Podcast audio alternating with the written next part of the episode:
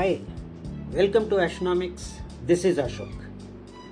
It has been a while since I podcast as I remain busy in relocating, rearranging my books and stuff, and of course, writing a few letters and cards to my friends and relations.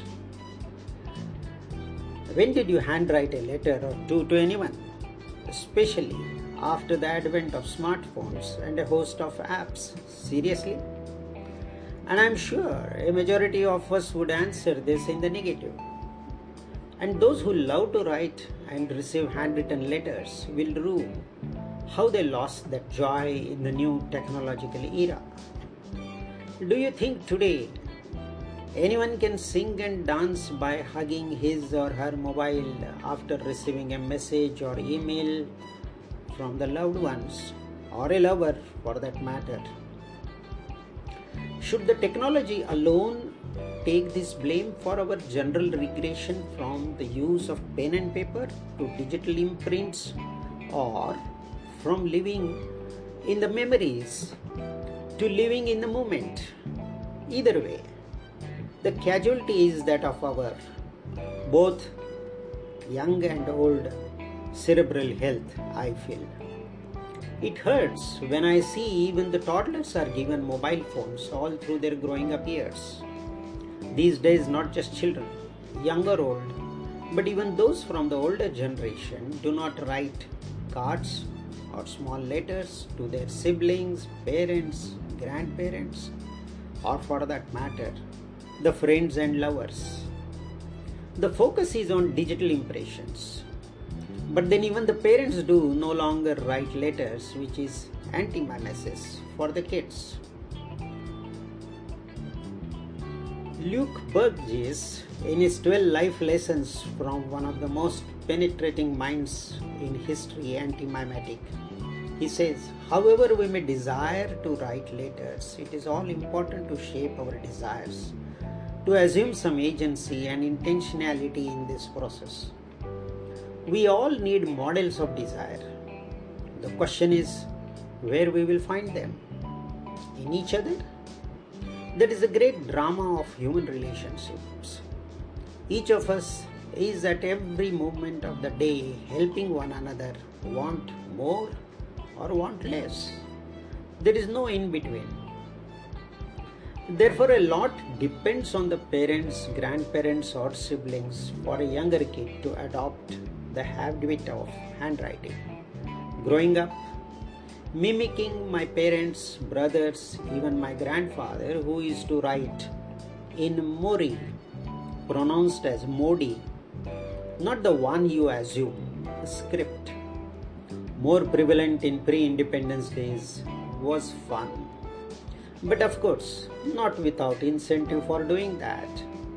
I could claim an omelette and a slice of bread or a glass of hot creamy milk with a dash of jalebi if I handwrite the whole editorial from a newspaper or write a small letter on a Sunday. What was yours? The habit stayed with me without any incentive though I'm sure your experience must have been the same as mine in the pre technology era.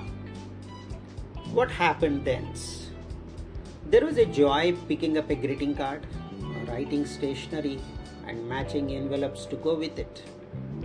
I lost the count of letters written for friends and relatives, intra or intercity, or even across the continents. Many responded, but a few just ignored.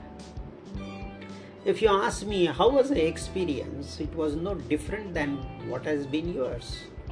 But something unique was experienced when 10 long years were spent with defense security personnel across India, including in far flung areas of the Northeast.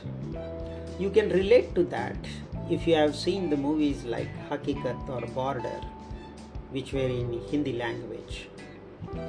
Every morning, the dak runner, riding on his iconic Royal Enfield Bullet motorbike, would go to pick up mail from the post office. Everyone anxiously waits for his return as he may be carrying a letter or two from a lover, loving spouse, and kids, caring siblings, or a concerned parent back in his village. Once the official dak, that is, the mail, is separated from personal ones and passed on by calling names to the recipients, those who received letters carried a mixed feelings of joy or sadness and who did not receive any would return melancholy to the barracks. The recipients of good news would invariably celebrate with sweets bought from the unit canteen. They would hug and kiss their letters, clutching them in their hands or the breast pocket, reading them now and then all through the day and holding photographs of their family members to their chest and sleep happily.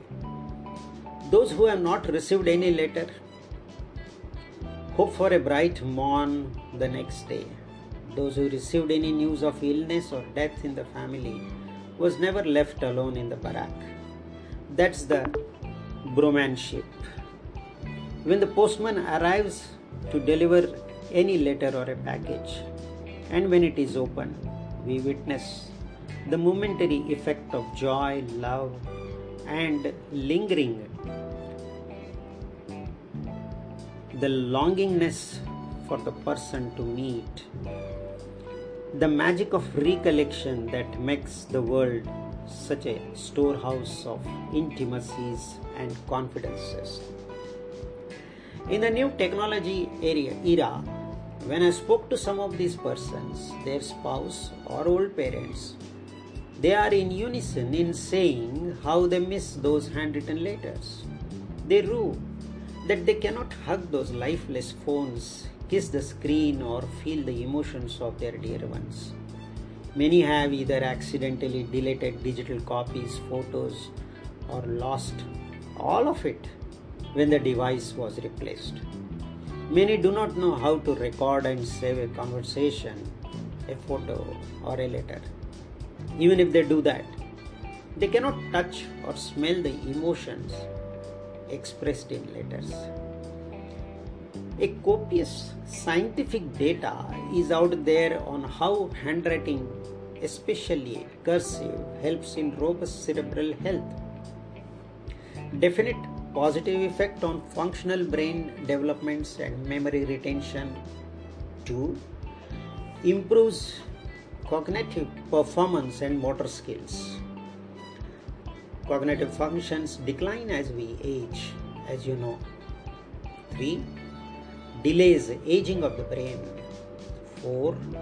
Stimulates the part of the brain which is known as reticular activating system in short, RAS, ushers calmness to our life, which can stimulate creativity.